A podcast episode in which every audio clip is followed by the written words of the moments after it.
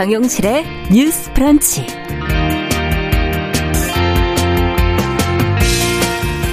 안녕하십니까 정용실입니다. 문재인 정부 후반기 여당을 이끌어갈 민주당의 새 대표로 오선의 비문으로 분류가 되고 있는 송영길 의원이 선출이 돼서 자, 앞으로 또 어떤 변화를 만들어낼지 주목이 되고 있습니다. 아, 지도부도 새롭게 구성이 됐는데요. 여성 의원 두 명이 인센티브 없이 자력으로 최고위원회 진출해서 그 역할도 기대해 볼 만하다 하는 평가가 나오고 있습니다. 자, 잠시 뒤에 이번 지도부 구성에 대한 평가 그리고 전망 같이 생각해 보겠습니다.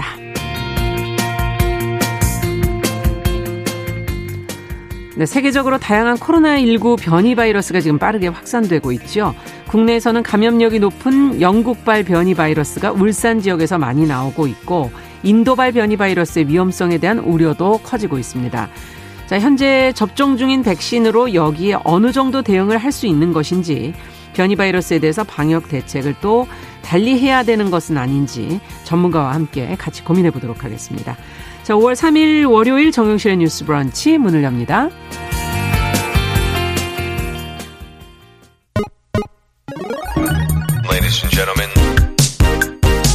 새로운 시각으로 세상을 봅니다. 정용실의 뉴스 브런치 뉴스픽. 네, 정용실의 뉴스 브런치 5월을 맞아서 저희가 조금씩 변화를 가져가도록 하겠습니다. 지금 어, 로고 음악 조금 바뀐 거 들으셨죠? 예, 뉴스픽으로 저희는 그래도 어김없이 문을 열겠습니다. 자, 뉴스픽도 조금씩 변화를 줬습니다. 월요일, 수요일, 화요일, 목요일 이렇게 각각 두 분의 패널이 이제 번갈아 뉴스를 전해 주시게 됐습니다. 월요일과 수요일 함께 해 주실 두 분 먼저 인사 나눠보죠. 전혜연 우석대 개공 교수님 안녕하세요. 네, 안녕하세요. 전지현 변호사님 안녕하세요. 네, 안녕하세요. 네, 처음으로 합류해 주셨는데 지난번에 송문희 박사님 아프실 때 한번 네. 떨리세요? 어떠세요? 떨려요. 처음 방송이라서. 그렇죠. 예. 같이 호흡을 좀 맞춰 보도록 하겠습니다. 자, 그러면 첫 번째 오늘은 뉴스를 좀 살펴봐야 될 텐데 첫 뉴스로는 앞서 말씀드린 민주당의 새 대표 송영길 의원이 선출이 됐다는 소식 그리고 여성 의원 두 명이 자력으로 지도부에 선출됐다 하는 소식 좀 살펴보려고 하는데 어 먼저 지금까지 나온 내용들 보도된 내용들을 먼저 정리하고 저희가 이야기를 좀 들어보도록 하죠. 어, 전혜영 교수님께서 좀 정리 좀 해주시겠어요? 예, 더불어민주당의 새 지도부가 드디어 모습을 음. 드러냈습니다. 4.7 재보선에서 사실 민주당이 참패한 이후로 음. 차기 지도부 구성에 굉장히 관심이 많이 쏠렸는데요. 음. 어, 이번 전당대회 특징을 좀 살펴보면 과거 전당대회는 당대표 후보들이 쭉 나와서 1위는 대표가 되고 2위부터 최고위원이 되는 방식이 있었는데요. 네. 이런 방식이 있고 당대표 후보군 별도, 최고위원 후보군 별도로 해서 대표와 최고위원 을 각자 선출하는 네. 방식도 있습니다. 음. 어, 이번 방식은 각자 선출하는 방법이었고 당대표 후보 3명 중에서 음. 송영길 오선 의원이 선출이 됐습니다. 음. 자, 송영길 의원은요. 오선 의원이고요. 인천시장을 역임하기도 했는데 음. 굳이 개파를 언론에서 구분하자면 비교적 개파색이었다. 음. 그러니까 과거 이른바 주류로 불렸던 친문하고는 약간 결이 다르다 이런 평가가 나고 있고요. 자 최고위원 당선자들을 보면 어, 순서대로 전해드리면 김용민, 강병원, 백혜련, 김영배, 전해숙 음. 의원입니다. 자 당의 최고 의사 결정 기구가 최고위원회인데 당대표, 원내대표 들어가고요. 그렇죠. 최고위원들 이 지도부에 입상한 사람들 들어가고 앞으로 두 명의 지명직이 있습니다. 지명직. 예, 예. 이제 당대표와 지도부들이 의논해서 지명하는데 예를 들면 전략적으로 뭐 청년 최고위원을 한다던가 음. 아니면 당의 약세 지역으로 있는 최고위원을 지명한다던가 이런 관례가 보통 있는데요. 어쨌든 이 지도부가 당이 무엇을 중요하게 생각하는가를 그렇죠. 볼수 있는 그런 기회네요. 그렇죠. 네. 예전에 민주당 같은 경우에는 뭐 부산에서 활동하고 있는 원외 원외 인사를 음. 최고위원을 한 경우도 있었고 전임 보면은 청년 최고위원회 뭐 어, 임명한 경우도 있었습니다. 그래서 그건 예. 앞으로 봐야겠는데 이번에 눈에 띄는 것이 뭐 여러 가지 있겠습니다만 여성 최고위원이 두 명 자력으로 들어갔다라는 분도 음. 눈길을 끌고 있습니다. 지금 민주당 최고위원회 같은 경우에 제가 말씀드렸듯이 지명직 말고요. 전당대회에서 다섯 명을 선출하는데 이 다섯 명 중에 한 명은 무조건 여성이 들어가도록 되어 있어요. 음. 그러니까 만약에 5위 안에 한 명이 못 들어갔더라도 넣어주는 방식이 네. 됐었는데 이번 같은 경우에는 모두 5위권 안에 들어가면서 백혜련 전해숙 이 두 명의 의원이 각각 3위와 5위로 입성을 했습니다. 예. 자, 그런데요. 지금 어 굉장히 여러 가지 과제가 많죠. 이번 당 대표가 어, 지금 대선을 관리해야 되는 중책도 맡고 있고. 그렇죠. 재보선이 끝난 이후에 당 쇄신도 해야 되고. 그렇죠. 말씀드렸듯이 개파 간의 여러 가지 문제가 표출될 수 있는 것을 또 잘 관리해서 탕평 인사돼야 되는 음. 여러 가지 과제를 안고 있는 상황입니다. 네. 자, 지금까지 나온 보도 내용을 정리를 해 주셨는데, 이제 송영길 대표는 과연 어떤 인물일까? 또 앞으로 어 송영길 대표가 이끄는 민주당은 어떤 방향으로 가게 될까? 또, 어, 앞에 놓여 있는, 송 대표 앞에 놓여 있는 과제는 또 무엇일까 하는 여러 가지 궁금증이 듭니다. 두 분께서 이제 어떻게 생각하시는지 아니면 어떤 점을 주목해 보셨는지 얘기를 좀 들어보죠. 전지현 변호사께. 네, 어제 이제 송영길 대표가 한 언론이랑 조목조목 인터뷰한 내용을 봤는데 네네. 아무래도 부동산, 뭐 검찰 언론 개혁, 문자 폭탄, 야당 법사위원장 이런 얘기들이 나왔는데 음. 사실 이런 문제들은 그냥 신중하게 생각을 하고 양보해 준다 수준이어서 네. 정확하게 어떤 입장인지는 잘 모르겠어요. 근데 우리가 여기서 눈여겨볼 대목은 네. 각 당의 과제는 아무래도 내년에 대선 아니지 않습니까? 그렇죠. 그래서 당정청 관계 설정이랑 대선 경선 연기 여부에 대한 그 송영길 대표의 입장을 저는 눈여겨봤는데 음. 일단 당정청 관계 설정 관련해서 뭐라 그랬냐면 당이 결정하면 내각이 집행하도록 당이 주도하는 체제를 언급을 하셨단 아, 말이에요. 아, 주도권을 갖겠다. 예, 이 네. 얘기는 좀 더 터프하게 얘기를 하면은 지금의 문 정부와는 선을 긋는다는 그런 얘기로도 들릴 수가 있을 것 같고 음.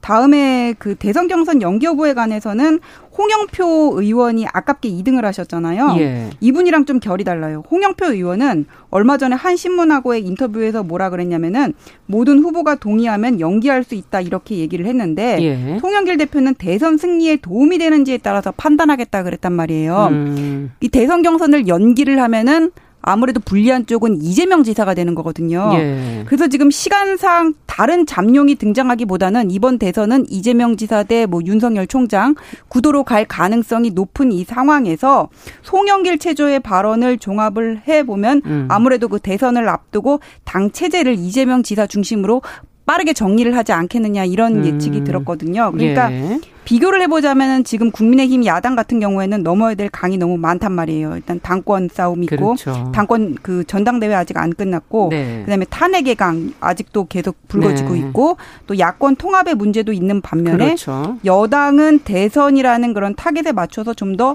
그 발빠르게 움직이지 않겠느냐 좀 이런 생각이 음. 들었습니다. 네. 자, 어떻게 보십니까?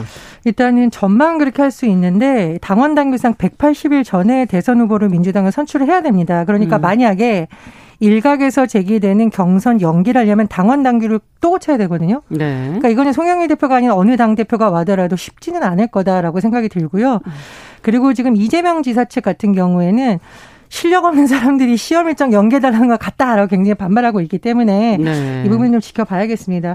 그리고 저는 뭐 당대표 인터뷰나 이런 데서 많이 거론이 되지 않았지만 꼭 짚고 넘어가야 되고 우리 방송에서도 계속 언급했던 부분인데요. 민주당이 문재인 정부 들어서 단체장 선거를 다시 치르게 된 계기를 한번 살펴보면 네. 인권 감수성이나 성인지 감수성 결여로 인해서 나타난 결과적인 부분이 굉장히 많습니다. 음. 그것도 굉장히 중요한 지역에서 그런 어 일이 있었기 때문에 예, 예, 예. 선거 끝났으니까 이제 우리가 다 국민들에게 용서받아겠지라는 생각보다는 제가 눈이 말씀드리듯이 오히려 성인지 감수성이라든가 음. 인권 감수성에서 차근차근 돌아봐야 된다고 생각을 하고요. 그리고 지도부에서 지금 당 쇄신을 얘기를 하는데 여성 최고위원 두 명 들어간 김에 앞으로 여러 가지 당 대표가 임명하는 뭐 사무총장이라던가 대변인 구성을 할 때도 네. 좀 여성들을 많이 기용을 하고 했으면 합니다. 그리고 또 하나 조금 쓴소리를 하자면 민주당의 인권 문제나 여성 문제 전문가들이 없었던 것은 아닙니다. 사실 네. 굉장히 많은 전문가들이 영임이 되기도 하고 다선 의원도 있지 않습니까? 예, 예, 그렇습니다. 그런데 최근에 여러 가지 불미스러운 사건에서 어, 목소리를 좀 더 냈어야 된다는 지적이 나오기 때문에 이번 여성 최고위원이 두 명 들어간 거는 좀 이례적인 일이에요. 네. 과거에도 어, 야당의 경우에는 나경원 의원 당시에 입성을 했었고 음. 또 어, 박영선 의원 같은 경우에도 자력으로 최고위원에 입성을 해서 뭐 두 사람 모두 원내대표까지 갔는데 네. 지금 이 두 의원이 들어가서 본인의 정치력을 키우는 것도 중요합니다만 민주당이 그동안 드러냈던 이 문제에 대해서 좀 주도적으로 잡는 역할을 해준다면 음. 더 좋지 않을까 그런 바람이 있습니다. 대선에서 중요하지 않을까. 예. 자, 최근에 사실 재보궐선거에서 20대 남성의 표심이 어디로 갔느냐 이제 관심들을 그 후에 계속 갖고 계신데 또 20대 여성의 표도 사실은 신경을 써야 되는 부분이 아닌가 하는 생각이 들고요. 남성 못지않게 20대 여성의 실망도 크지 않았나 하는 생각이 드는데요. 여성 지도부가 그렇다면 어떤 역할을 해야 될지 어, 두 분께서는 어떤 조언을 해주시겠습니까?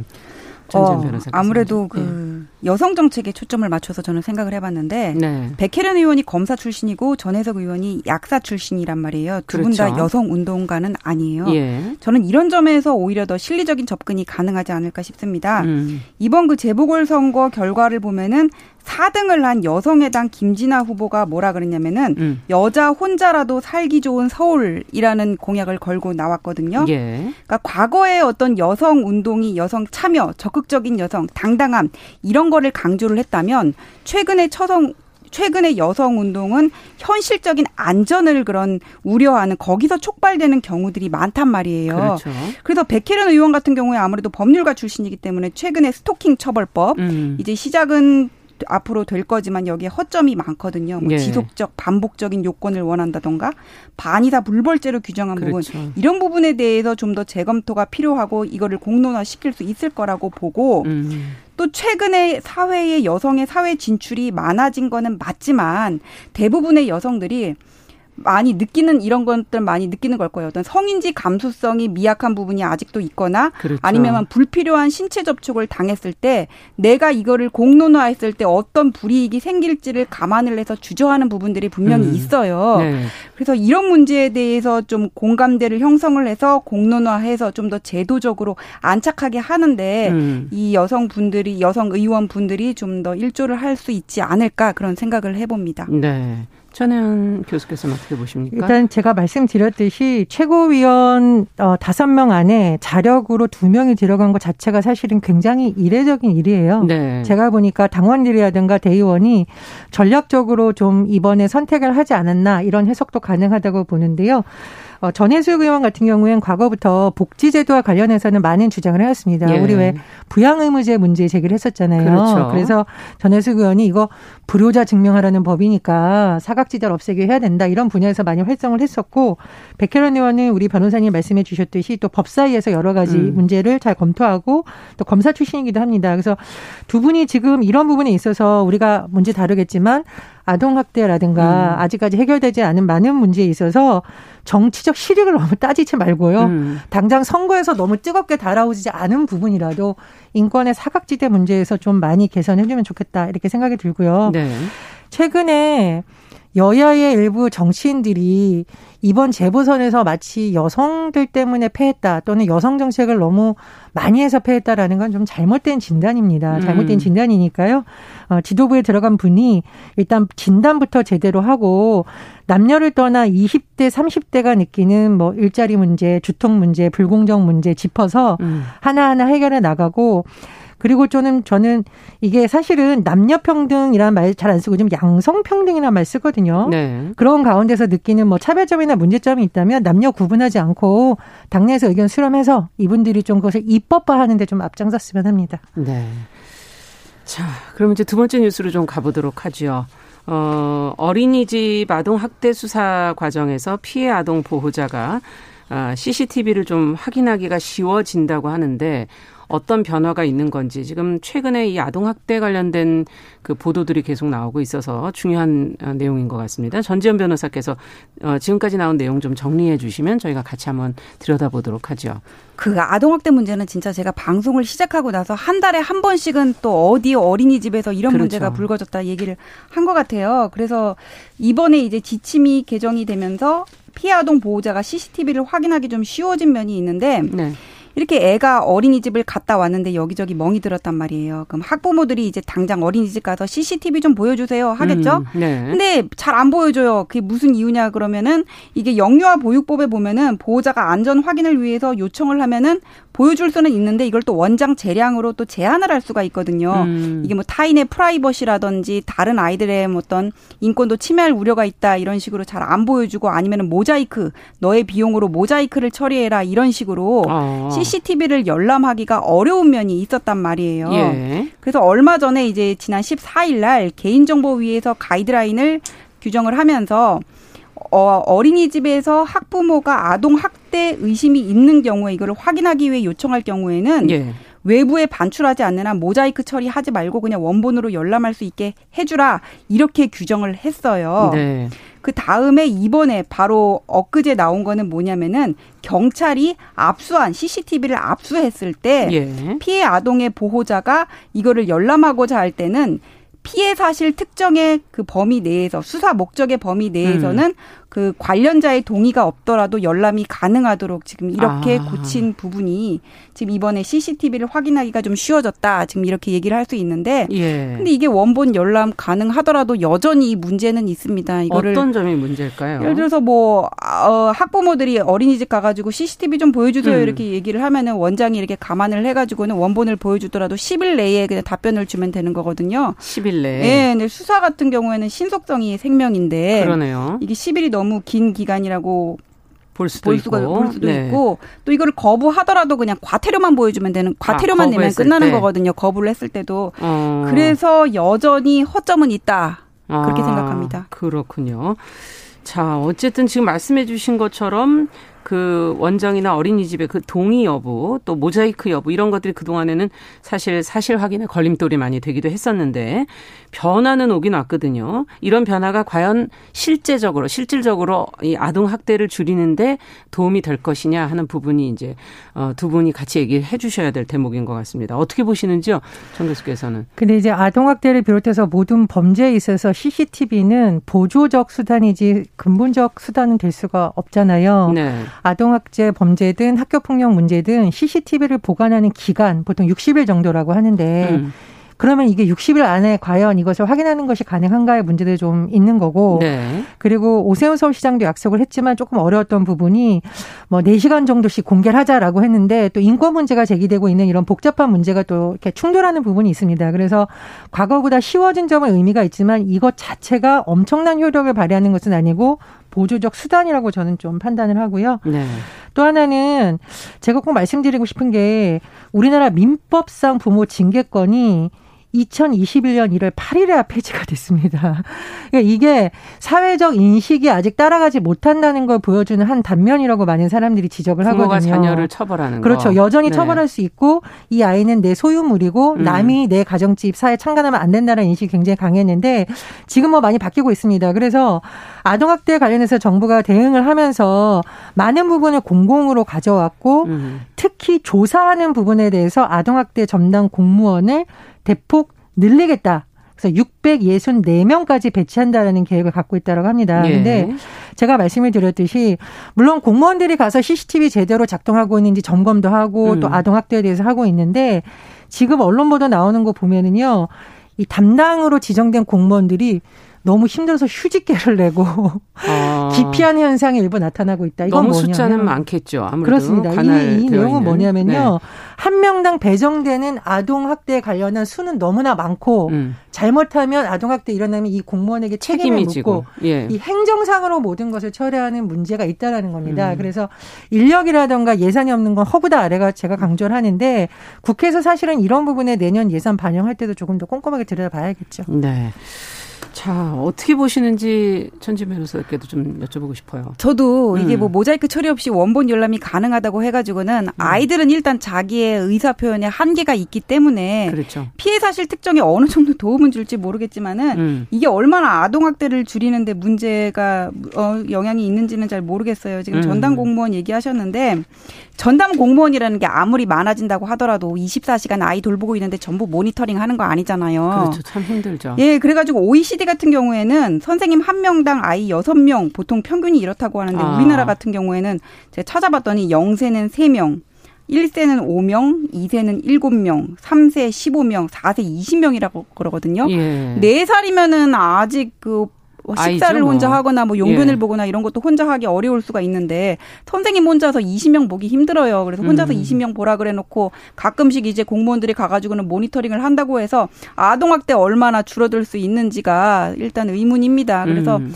아동학대는 대부분 그 징계권도 얘기하셨는데 친부모에 의해서 일어나는 경우들이 많아요. 그래서 인식의 변화가 있지 않는 한 CCTV를 뭐 열람하기 쉽게 하고 음. 이런다고 해가지고는 아동학대 그 발생 건 수가 지금 2015년에 432건이고 네. 2019년에 1371건이라고 1건으로 적발된 것만 이렇게 나오는데 얼마나 이 네. 숫자가 네. 드라마틱하게 줄 수 있을지는 모르겠습니다. 네, 일단 담당하고 있는 아동의 숫자부터 시작해서 인식의 문제, 근본적인 문제들을 짚어주셨어요. 어떻게 보십니까?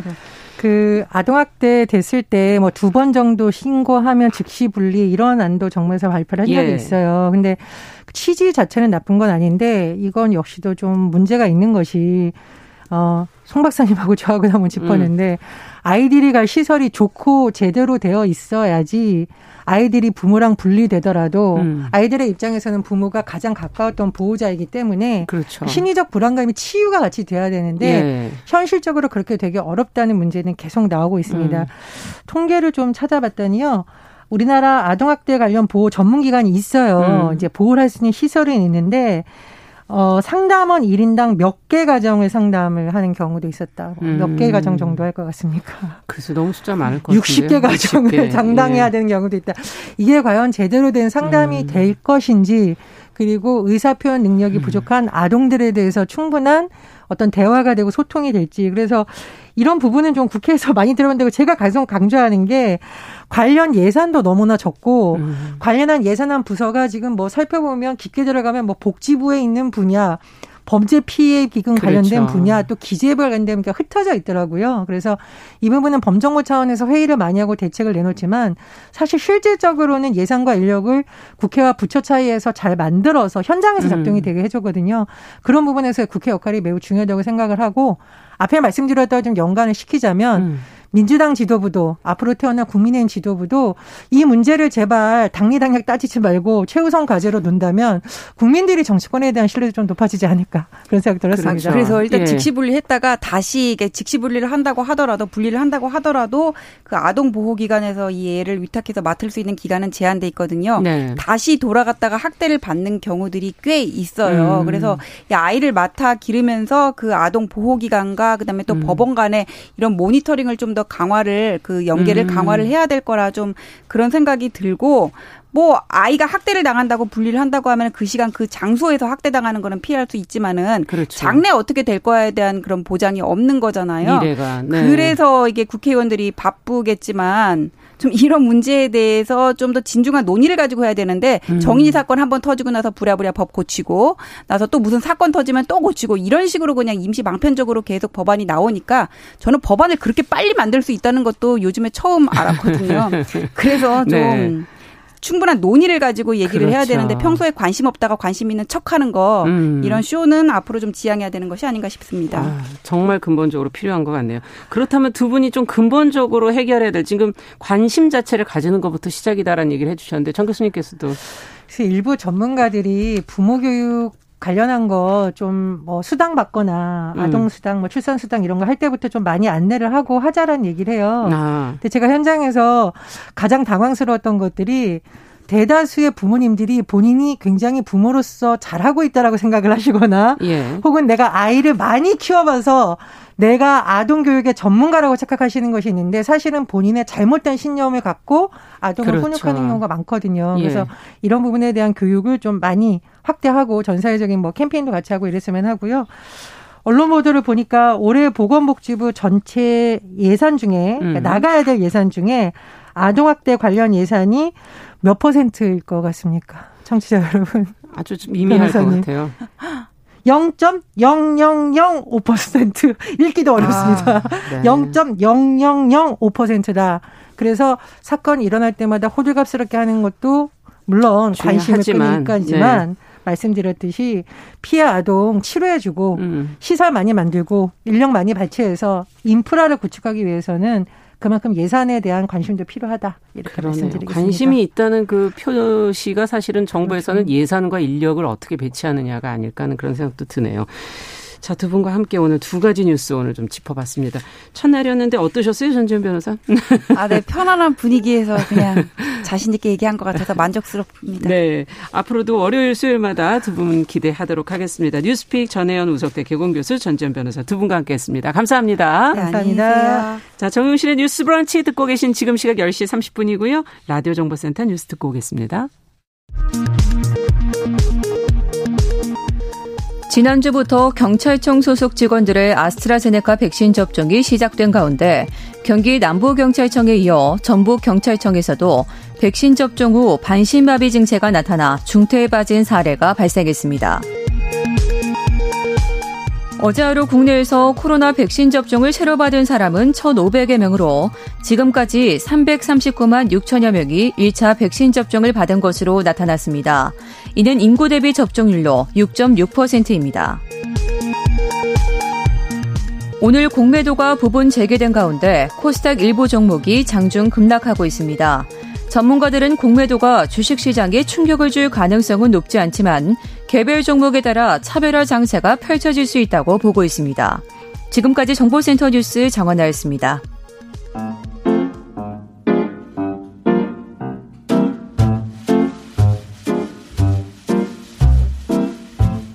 정용실의 뉴스 브런치는 여러분과 함께합니다.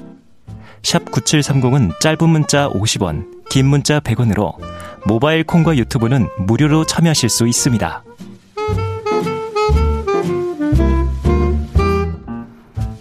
정영실의 뉴스 브런치 듣고 계신 지금 시각 10시 32분이고요. K77251529번님께서 어, 이 방송에서나마 여성 소수자 약자에 대해서 배려하는 의도가 듣기 좋다고 이렇게 응원해 주신다고 적어 주셨네요. 저희 뉴스 브런치 조금씩 변화를 5월 달부터 가져가고 있습니다. 아, 여러분들도 들으시면서 또 의견 보내 주시기 바랍니다. 자, 이번에는 주목해야 할 이슈를 선정해서 이야기 나눠보는 월요 인터뷰 시간인데요. 오늘은 코로나19 변이 바이러스 관련된 내용을 좀 살펴보도록 하겠습니다. 최근에 세계적으로 또 국내 일부 지역에서 지금 변이 바이러스가 확산이 되고 있는데 이것을 백신으로 어디까지 막을 수 있는 것인지 또 기존의 바이러스보다 훨씬 위험하다 이런 보도들이 나오고 있는데 어, 얼마나 위험한 것인지 전문가와 함께 이야기 좀 나눠보도록 하겠습니다. 이대 목동병원 호흡기 내과의 천은미 교수님 전화 연결돼 있습니다. 안녕하십니까? 네, 안녕하세요. 네. 지금 뭐 보도가 세계적으로 뭐 변이 바이러스가 심각하다는 것들이 나오고 있는데 이 중에서도 사실 뭐 이중 변이라고 알려져 있는 인도형 변이 바이러스 걱정들 많이 하시거든요. 네. 젊은 사람도 뭐 위험하다 뭐 이런 얘기도 나오기도 하고 어느 정도로 우리가 받아들여야 될지 이 인도형에 대해서 조금 어 얘기를 해 주시죠. 네. 인도가 12월에 70%가 자연 면역이 되었습니다. 네. 그 두달 만에 확진자가 44배가 증가를 했고 이 원인으로 이제 마스크를 잘 착용하지 않거나 대규모 종교 집회가 있었습니다만 가장 큰 요인으로 인도 변이를 생각하고 있습니다. 예. 인도 변이는 이중 변이로 알려져 있지만 실제로는 13개의 변이가 있는 거고 13개. 단백, 예, 단백질이 7개가 있지만 우리가 주요한 두 개 변이가 같이 있어서 이중 변이로 알려졌습니다. 어. L452R이라고 해서 캘리포니아 변이가 있는데요. 네. 캘리포니아 변이는 전파력이 20% 정도 높은 것으로 되어 있고요. 네. 또 남아공 브라질 변이에 같이 있는 2484 K라는 Q가 있습니다. 이것은 이제 면역이 회피가 되고 항체 치료제의 반응이 떨어지는 그런 문제가 있다 보니까 네. 아마도 전파력이 높고 면역이 좀 높아지는 예. 건가요? 네, 면역 회피가 되는 그런 문제가 있다. 음. 아직까지 정확하게 자료가 나오진 않았지만 특히 젊은 층, 심지어 두 달짜리 유아에게도 음. 감염 사례가 있었기 때문에 어. 젊은 층을 통한 감염이 높다는 사실도 알려져 있습니다. 네. 저희가 지금까지 알았던 코로나19의 어떤 특징, 젊은 층에는 좀, 어, 심각하게 중증으로 가는 경우가 드물다, 이렇게 말했던 것과 전혀 다른 모습을, 양상을 보여주고 있는 거네요. 네, 그렇습니다. 네. 이제 공식적인 어떤 그 연구 결과들도 앞으로 이제 계속 나오지 않을까 하는 생각이 드는데, 이 코로나19에 대한 경각심은 지금 좀 느슨해지고 있거든요. 시간도 너무 음. 오래 지나가고 있고. 그리고 또 노약자가 아니고는 괜찮다는 그런 생각이 그 밑에 또 깔려 있는 것 같은데, 이제 좀 다르게 생각해야 되나요? 어떻게 접근을 해야 될까요? 네, 이제 변이가 아, 고령층들의 이제 예방 접종이 좀 이루어지면서 국내도 마찬가지만 네. 젊은 층을 중심으로 변이를 하고 있습니다.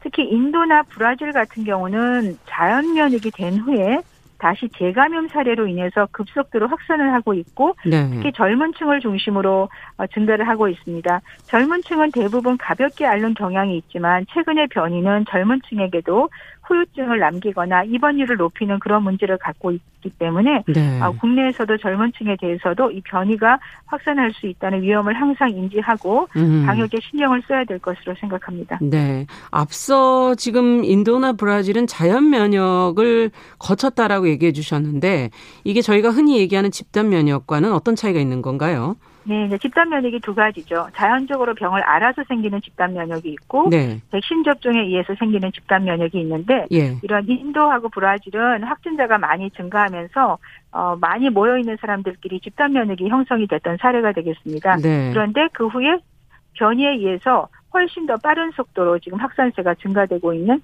그러한 사례를 보여주고 있습니다. 그렇다면은 저희도 이제 백신을 통해서 집단 면역을 가려고 하고 있지 않습니까? 네. 근데 그 이후에도 다시 이런 변이에 의해서 또 감염이 재감염이 이루어질 수 있다는 얘기인가요? 네, 맞습니다. 지금의 아, 이런 백신 자체가 무력화될 수가 있고 또 지금 맞는 백신 종류에 따라서도 또 그 예방률이 다르기 때문에 우리가 백신을 접종하더라도 방역 수칙을 지키지 않는다면 인도, 브라질 같은 사례가 어, 항상 우려가 되는 상황이라고 볼 수 있습니다. 백신을 완전히 신뢰할 수도 없는 또 다른 그 변이들이 나오고 있다 이런 지금 말씀이시기도 한데 어디에서 나온 연구 결과들을 보면 백신 중에 일부는 이런 변이, 영국 변이 같은 경우에는 영국 변이 바이러스에는 효과가 있다 뭐 이런 자료들도 좀 있지 않았나요?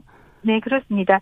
영국발 바이러스에는 지금 사용하는 아스트라제네카부터 RNA 백신까지 다 어느 정도 효과가 있는 것으로 되어 있는데요. 예. 브라질이나 남아공 같은 경우에는 이 백신에도 약화를 시키고 항체 치료제에도 약화가 되는 그런 문제가 있습니다. 물론 음. 완전히 못 막지는 않지만 예. 백신을 맞더라도 가볍게 이 백신 그 병에 걸리기 때문에 지역으로의 전파를 할 수 있는 위험을 갖고 있습니다. 아, 가볍게 겪으면서 다른 사람한테 전파를 할 수 있기 때문에 그렇습니다. 위험한 네. 것이다. 그렇군요. 자, 우리의 그러면 상황을 좀 한번 들여다보도록 하죠. 지금 울산에서 영국발 변이 바이러스 증가 속도가 빠르다 지금 그런 보도들이 나오고 있는데 그 이 울산을 포함한 변이 바이러스 확산이 두드러진 지역 여기를 먼저 그런 백신 접종이나 방역 대책을 세워야 되는 거냐 아니면 다른 대책이 필요한 것이냐 어, 전문가 입장에서는 어떻게 보십니까?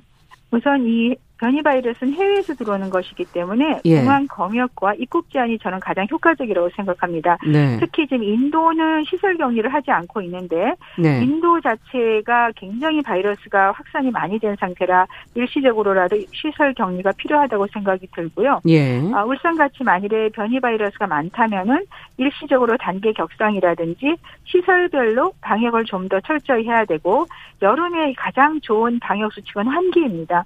환기를 잘해 주시는 것이 바이러스 생존력을 감소시킬 수 있는 가장 좋은 방법이고 네. 실내에서는 마스크를 쓸 때는 KF80 정도의 그런 마스크를 착용해 주는 것이 도움이 될 수 있습니다. 네. 또한 백신 접종은 고령층 고위험군 중심으로 가능한 빠르게 해 주시는 것이 좋고요. 네. 하지만 모든 분들이 백신을 접종할 수 없기 때문에 감염자 주변이나 이런 곳에 요양원 같은 곳 가족이 감염된 경우에는 어, 국내에서 만든 항체 치료제를 주사를 하시는 경우에는 음. 예방 겸 치료 효과를 가져올 수 있기 때문에 지역사회 확산 방지하는 효과도 같이 올 수 있습니다. 네, 어쨌든 들어오는 걸 먼저 차단하는 게 제일 먼저 우선이다.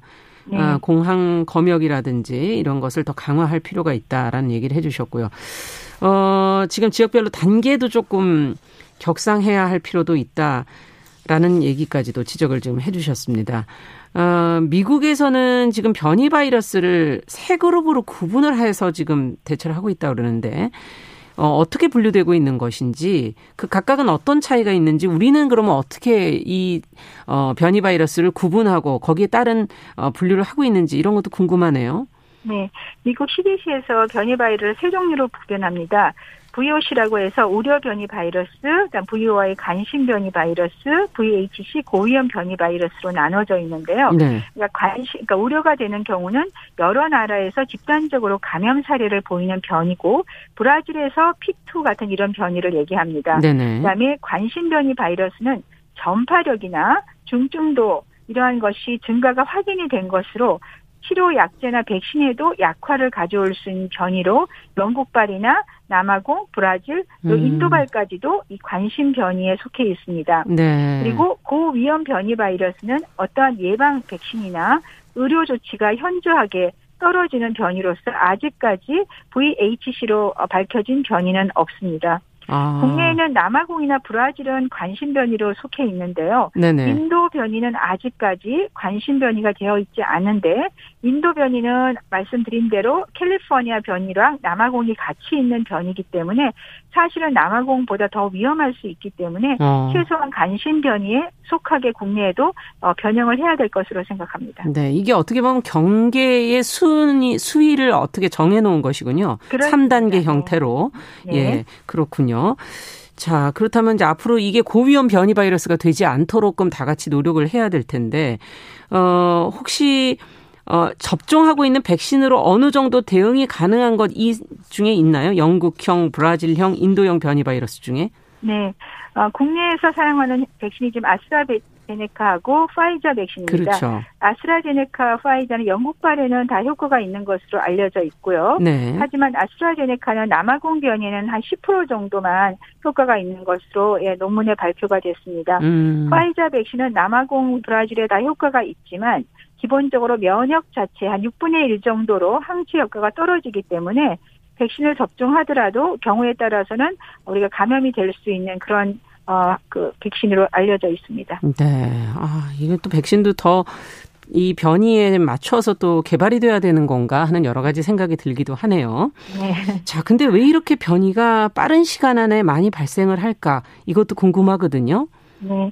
RNA 바이러스, 우리 독감 바이러스는 매년 독감 백신을 맞는 이유가 RNA 바이러스는 변이를 많이 하기 때문입니다. 특히 코로나 이 바이러스는 전 세계 팬데믹이 되다 보니까 예. 사람 간의 감염 기회가 많아지고요. 변이가 나타난 곳을 보시면 남아공, 브라질, 인도, 영국처럼 확진자가 많은 나라에서 변이가 많이 만들어지고 있습니다. 즉 어. 사람과의 접촉에 의해서 면역이 떨어진 사람 몸에서 이 변이가 일어나는 것으로 알려져 있기 때문에 네. 가능한 방역 수칙을 잘 지키면서 백신 접종을 최대한 빨리 해서 집단 면역을 만들어야지만 변이를 좀 감소시킬 수 있고 네. 또 변이에는 백신도 매번 그것을 따라가면서 맞을 필요가 있지만 항체 치료제라든지 우리가 경구용 치료제가 지금 개발 중이기 때문에 예. 이러한 경구용 치료제가 개발되는 것이 독감에서는 타미플루가 발견이 되면서 아, 우리가 그쵸. 거의 독감이 조정이 됐듯이 네. 앞으로 이런 치료제 자체가 나오게 되면 어느 정도 이런 코로나19도 안정화될 것으로 저는 기대를 하고 싶습니다. 좀 편하게 접할 수 있는 경구용 치료제가 나온다면 조금 더 안정적으로 잡힐 수 있다. 네. 이런 말씀으로 들리네요. 자, 근데 이제 코로나 백신 1차 접종자 수가 지금 누적 300만 명을 넘었다. 이렇게 지금 보도가 국내에서 나오고 있는데, 어, 올해 안에 집단 면역 달성은 하기에는 시간이 충분하다고 보시는지 어떻게 보고 계십니까? 아, 1차 접종이 두 달간 300만 명이 했고요. 네. 네 그리고 앞으로 두 달 내에 900만 명이 접종을 해야 정부가 계획하신 1,200만 명이 됩니다만 그렇죠.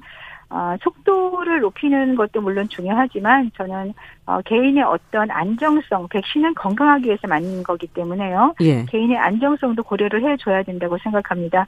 정부가 3분기, 4분기에 순차적으로 지금 한 거의 6천만 명 가까운 그 어, 백신을 지금 구매를 하셨다고 하셨기 때문에 음. 가능하다면 4분기가 아니라 3분기에 모더나 화이자 노바백스 백신을 접종할 수 있다면 3분기 내에 3천에서 4천만 명이 동시 접종하는 것이 집단 면역에도 도움이 될 수 있고 음. 개인적인 이득도 저는 조금 더 좋지 않을까 생각합니다. 네, 지금 어, 다른 것보다 원하는 백신을 이제 뭐 골라 맞고 이럴 수 없는 상황이고 이상 반응 우려 때문에 조금 뭐 사망자나 접종 후 사망자가 나오는 부분들을 걱정하고 계시거든요. 어떻게 네. 보십니까 이 문제는?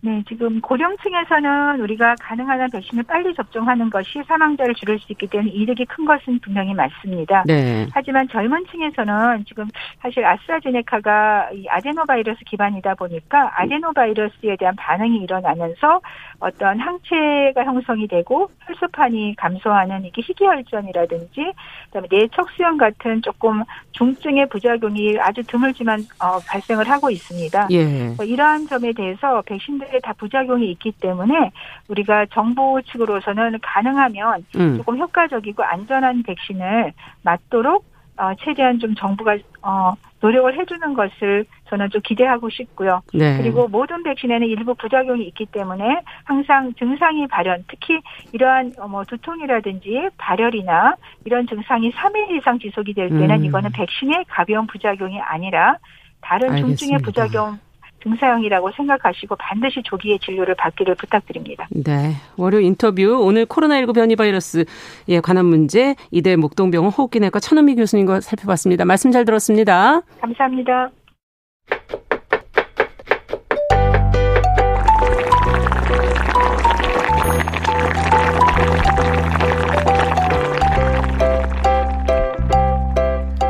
네, 식생활과 식재료에 대한 정보 재미있게 전해드리는 그런 시간이죠. 건강한 식탁. 오늘도 홍신의 요리연구가 잘해주셨습니다. 어서 오십시오. 네, 안녕하세요. 자, 지난번은 하루 저희가 쉬었고요. 그 네. 그 전에 기름 이야기를 네네. 네. 하다가 뭐 다 못했거든요. 그렇죠. 식용유 하면은 과거에는 그냥 콩기름 정도 어. 전 부치고 튀김하고 예, 이렇게 생각했는데 요즘엔 좀 다양해진 것 같아요. 그렇죠. 식용유라는 거에 대한 정의 자체가 사실 먹을 수 있는 기름이죠. 아. 우리가 어떻게 보면 그래요. 뭐 식초도 마찬가지고 앞에 식자 붙어 있고 뒤에 뭐가 나오느냐에 아. 따라서 다 먹을 수 있는 거. 그래서 요리에 활용을 하셔도 되고 그냥 생으로 먹어도 되고 사실 그럼 식용이다. 다 포함이 되는 거군요. 그렇죠. 식용이다라고 생각을 음. 하시면 되는데 지금 통상 식용유 그러면은 뭐 요리에 사용하는 기름을 네. 부르고 있고 그렇죠. 그리고 나머지 기름들은 그냥 고유의 이름을 또 불러요. 뭐 올리브유, 들기름, 맞아요. 이렇게 참기름, 그러니까 참기름 네. 딱 이렇게 다 다르게 불러요. 그래서 음. 약간 헷갈리시겠지만 식용유 안에 원래 그런 기름들이 먹을 수 있는 거니까 다 포함이 돼 있고 음. 그리고 통칭 식용유를 지금은 이제 조금 젊은 사람들은요 용도에 따라서 나눠서 또 이름을 불러요. 어떻게요? 튀김 전용 식용유, 아. 샐러드 전용 식용유, 아. 전 부칠 때 좋은 식용유, 뭐 어. 이런 식으로 다 나눠서 이름을 그렇군요. 부르고 있는데 튀김용으로는 뭐가 적합한데요? 튀김용으로는 사실 발연점이 높으면서 뭐 예. 뭐 오래가는 식용유가 좋죠. 예. 근데 그거가 대부분 뭐 우리가 흔히 알고 있는 지금 까놀라유, 까놀라유, 해바라기 씨유, 아. 포도 씨유 이런 아. 것들이 다 튀김으로 쓸 수 있어요. 예전에는 우리가 베지터블 기름이라 그래가지고 야, 맞아요. 그런 통으로 된 기름통이 들통이 네. 있었잖아요. 그걸 이제 튀김용으로 많이 쓰셨었는데 아. 요즘에는 이제 그렇게 뭐 여러 군데서 짠 그게 이제 콩기름을 비롯해서 여러 기름이 합쳐져 음, 있는 거거든요. 그렇군요. 그걸 이제 자뷰라고 하는데 음. 그런 것들을 많이 사용을 하지 않고 조금 이렇게 용도에 맞게 나누어서 음. 단일 기름을 사용하는 그런 세대가 됐죠. 그렇군요. 음. 이거는 이 어떻게 보면 기름들이라는 건 압착과 정제 방식 그렇죠. 예, 이 있다고 하는데 음. 어, 어떻게 많이 짭니까, 짤 때? 대부분 현재는 정제 기름보다는 제가 아까 말씀드렸던 그런 뭐 콩기름이나 음. 아니면은 베지터블 기름이라고 했던 것들이 정제유들이 많이 있었어요. 그렇기 때문에 이거를 싼 기름, 비싼 기름이라고 부르기도 했는데 예. 압착 방식으로 하는 게 양도 그렇지만 이게 아무래도 관리가 힘들기 때문에 굉장히 돈이 많이 들어요. 이게 더 가격이 비싸군요. 대표적인 압착유가 올리브 오일이었죠. 아. 그리고 우리나라에서는 참기름. 맞아요. 이게 뭐 옛날에 그 참깨를 엄청 그죠 기업에서 하던 광고를 하나 보시면은 투명으로 된 주서기 같은 거에다 깨를 가득 넣고 아. 그게 이렇게 돌아가면서 기름이 밑에 뚝뚝 주스가 떨어지는 네. 것처럼 나오는 그 네. 기름 광고가 있었어요. 음. 그게 이제 압착 방식을 사용한다라는 거를 강조를 하기 위해서 어디 마트 같은 데 가도 짜고 있으실 때가 있잖아요. 그렇죠. 그거를. 네. 네. 볶은 기름을 아, 볶은 깨를 넣어서 기계에다 넣어 가지고 어. 그럼 아주 그냥 깨 냄새가 뭐 진동을 하고 그랬죠. 네, 좋죠. 요즘에 유행하는 압착 방식은요. 음. 거기다 cold 프레스라고 해갖고 냉 압착 방식이에요. 그래서 향이 옛날 같지 않다고 그러시더라고요. 향이 훨씬 더 좋죠. 더 그러니까 좋은가요? 옛, 날에 우리가 알고 있던 그 향은 네. 한번 볶아서 어떻게 보면 이거를 어, 그 약간 고소한 내가 더. 그쵸. 그 고소한 내가 진동을 하지만 네. 어떻게 보면 이게 한번 산화를 한 거죠. 이걸 그냥 아. 볶아서 열을 주고 그렇게 하고 산소를 열에서 흡입하게 한 다음에 아. 그렇게 한 다음에 압착을 했기 때문에 우리가 음. 아 향이 좋다 하지만 이 향이 오래 가지 않고 음. 더 기름이 빨리 상할 수 있는 그런 음, 환경이었다면 한번 불에 가했기 때문에 네, 지금은 그러니까 음. 불에 가했건 안 가했건 그러니까 참깨를 볶았건 안 음. 볶았건 간에 냉 압착 기술이라는 음. 게 있어요. 그게 이제 저온 공법이라고 하는데 어. 완전 저온에서 이거를 딱 눌러 가지고 생으로 프레스를 하게 되면은 압착을 하게 되면 우리가 알고 있는 주스 형태의 기름이 나오는 거예요. 오. 그래서 원래 가지고 있던 영양 성분이 거기에 액체로 빠지는 나와서. 거죠. 그렇기 때문에 조금 더 어, 진득한 그리고 오. 원래 본연의 향을 가진 그런 기름이 빠지죠. 그렇군요. 네, 냉압착 방식이 요즘에 가장 각광받는 방식이긴 비싸겠네요. 그러면? 어, 네, 가격은 아무래도 정제유에 비해서는 월등히 비쌉니다. 음. 그러나 대부분이 지금은 냉압착 방식을 선택을 하고 있고요. 음. 그리고 나서 상온 유통을 할 때 진공병에 담아서 상온 유통을 하기도 아, 하죠. 진공병에. 네. 항상 기름의 키워드는 산화예요. 아, 산소랑 아, 맞닿으면은 상하기 시작하기 때문에 음. 제가 늘 말씀드리는 게 쌀도 그렇고 심지어는 우리 사람 피부도 계속해서 우리가 살아가면서 숨 쉬고 산소에 맞닥뜨리면 우리는 산소 되잖아요. 밖에 안 나갈 수가 없잖아요. 이게 생명력이잖아요. 네. 네. 하지만 우리가 먹는 것들은 특히 기름은 산소랑 어. 접촉을 조금 덜 하게 해주면 조금 더 오래 신선하게 먹을 수 있다. 그러면 어떻게 보관 방법이 잘못돼서들 음. 고민하시는데 어떻게 해야 되는 건지 그러면 제가 지난 지지난 주에도 말씀을 한번 드렸었는데 네. 그 너무 좋은 기름이라고 해서 오랫동안 껴안 고 계시면서 아껴 드시는 분들이 굉장히 많으세요. 빨리 먹어라. 빨리 드셔야 돼요. 그게 1, 1번이군요. 네, 그 빨리가 어느 정도냐 하면은 네. 기름이 산화되기 시작하는 거는 솔직히 말해서 몇 시간이에요. 뚜껑 열고. 네, 그렇기 때문에 되도록 빨리인데 우리가 하루에 흔히, 다 먹을 수도 없잖아요. 못 드시죠. 흔히 그래서 올리브 오일을 한 병을 사면 한 200ml에서 250ml짜리 네. 사시잖아요. 이거 기준으로 무조건 한 달 안에 드시는 게 제일 좋아요. 한 달 안에. 네. 한 달도 솔직히 저는 길다고 생각하지만 아. 큰 병으로 사시건 작은 병으로 사시건 무조건 열으셨으면 한 달 안에 아니 드셔라. 그러면 이거를 그냥 딴 기름 안 쓰고 이것만 계속 써야지 한 달 안에 겨우 먹을 텐데. 좋은 방법이세요. 이게 조금 근데 이게 앞서 얘기한 것처럼 튀김 이런 거는 못 하지 않나요? 올리브 할 수 있습니다. 어, 그래요? 네. 기름을 만약에 사셨다라고 음. 하면 그냥 이걸로 계란 후라이도 하시고 샐러드도 하시고 뭐 빵도 만드시고 그 비싼 걸. 네, 그냥 그렇게 해서 신중하게 선택하신 다음에 빠르게 소진하시는 게 제일 좋고 어. 두 번째로 계란 아, 그 기름을 냉장 보관해도 되냐? 보통 귀한 건 보통 냉장고로 들어가잖아요. 네, 대부분 기름 냉장 보관하고 나서 꺼내면 쓸 수가 없어요. 굳어 있어서. 네. 그러면 이거 얼었다 녹는데 더 성분이 이상해지고 나빠지는 거 아니냐. 그렇죠. 그렇지만 공기 중에 실온에서 산화돼 가지고 오래된 거 드시는 것보다는 이게 훨씬 더 낫다는 아, 거예요. 그러니까 냉장 보관을 해라. 네, 차라리 냉장 보관을 하셨다가 음. 드시는 게 우리가 약간 고기 오래 먹으려고 냉동 보관하는 거랑 똑같다고 음. 보시면 돼요. 네. 그래서 오히려 냉장을 잘 하시면은 이게 훨씬 더 오래 건강하게 먹을 수 있는 음. 방법이다. 향미유라는 게 있던데 아. 이거는 저희가 지금 얘기한 식용유랑 다른 건가요? 아니 향미유를 어떻게 하셨어요? 아니 외식을 좀 많이 해보셨나 봐요. 아 외식은 전문이죠. 네. 향미유라는 카테고리가 네. 솔직히 생긴 지 아주 오래됐어요. 그래요. 이게 어떠한 느낌이냐 하면은 그러니까 제가 정제 비정제도 음. 말씀드렸고 원료에 따라서도 가격도 나뉘고 다르다. 질도 다르고 다 다르잖아요. 음. 향미유는 우리가 참기름을 사용해야 되지만 참기름을 100%를 사용했을 때 너무 단가가 높아지니까 참기름 향이 나는 일반 아. 콩기름이나 vegetable유를 사용했을 때 이걸 향미유라고 얘기를 해요. 아. 이거의 가장 대표적인 게 뭐냐면은 트러플 오일이에요. 음. 트러플 오일은 truffle을 짜서 만든 오일이 아니거든요. 아니에요? 올리브 오일에다가 truffle을 넣어서 infusing 했다 그렇죠. 차처럼 우려낸 거예요. 아, 그럼 한 개를 그냥 큰 기름통에 넣어가지고. 그렇게 해서 우려낸 거예요. 음. 이건 그러니까 대표적인 향미유인 거죠. 트러플 오일이라는 트러플 게. 오일이요. 그래서 예. 다들 트러플 오일이 너무 너무 좋은 줄 알고 드시지만 어떻게 보면 되게 신선한 올리브 오일일 가능성이 되게 큰 아, 거고요. 그렇군요. 트러플 향이 나는 네. 우리나라의 대표적인 향미유는 식당에서 많이 쓰는 참기름이에요. 참기름. 삼겹살집 같은 데서 참기름에다 기름장에다 이렇게 소금해서 네, 주잖아요. 네. 이런 것들이 조금 단가에 따라서 어, 아. 재료비를 아끼기 위해서 참기름 대신에 향미유를 쓰는 집들이 되게 많고, 네 그렇기 때문에 빛깔이 조금 더 밝고 그리고 향은 참기름 향이 분명히 나는데 음. 찍어서 먹어봤을 때는 참기름 맛이 많이 아닌 경우들이 꽤 있죠. 그렇군요. 그러면 마지막으로 이 향미유를 향이 좋은 오일을 요즘 계절에 뭐 하나는 알려주셔야 되잖아요. 아, 쉽게 활용하는 방법. 굉장히 여러 가지 종류가 있어요. 음. 요즘에는 뭐 옛날 같이 그렇게 식용유라고 해갖고 알고 있는 종류 말고도 뭐 아보카도 오일이라든지 예. 대마 종자유라든지 음. 이게 다 성분에 따라서 취향껏 골라서 먹게 돼 있거든요. 음. 생으로 섭취하시는 것도 좋지만 올리브 오일도 그렇고 뭔가 음. 원하는 기름을 하나 사시면 그걸로 그냥 요리서부터 생으로 드시는 것까지 그냥 한 번에 다 하시는 게 좋아요. 어. 요즘에 제일 인기가 많은 오일 중에 하나가 이제 항상 사람들이 이렇게 노화랑 조금 관계가 있다고 기름을 생각을 그렇죠. 해서 좋은 기름 드시잖아요. 감마리놀렌산이라는 성분이 오, 있어요. 네. 요 성분이 많은 기름들인데 이게 대부분 다 불포화 지방산에 포함되어 예. 있는 것들이거든요.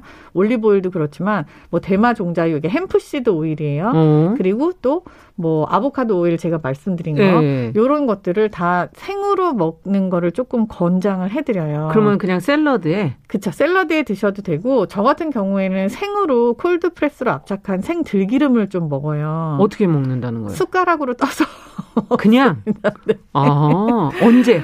이걸 이제 아침에 저는 먹는데요. 예. 이걸 이제 매일 먹는 건 아니고 이렇게 생각날 때마다 그냥 하나씩 먹어주면은 어. 또 먹고 바르고가 또 우리 beauty의 노하우가 아니겠습니까? 알겠습니다. 어, 신선한 어, 네. cold press로 압착한 네. 어, 향미유 네. 특히 향미유가 아니라 향미유가 아니죠. 기름. 이거는 네. 진짜 향이 좋은 오일. 네. 예, 직접 드셔보시는 것도 권장해 음. 주셨네요. 건강한 식탁 홍신애 요리 연구가와 함께 살펴봤습니다. 감사합니다. 감사합니다. 정용실의 뉴스브런치 월요일 순서도 같이 인사드려야 되겠네요. 저는 내일 오전 10시 5분에 다시 뵙겠습니다. 감사합니다.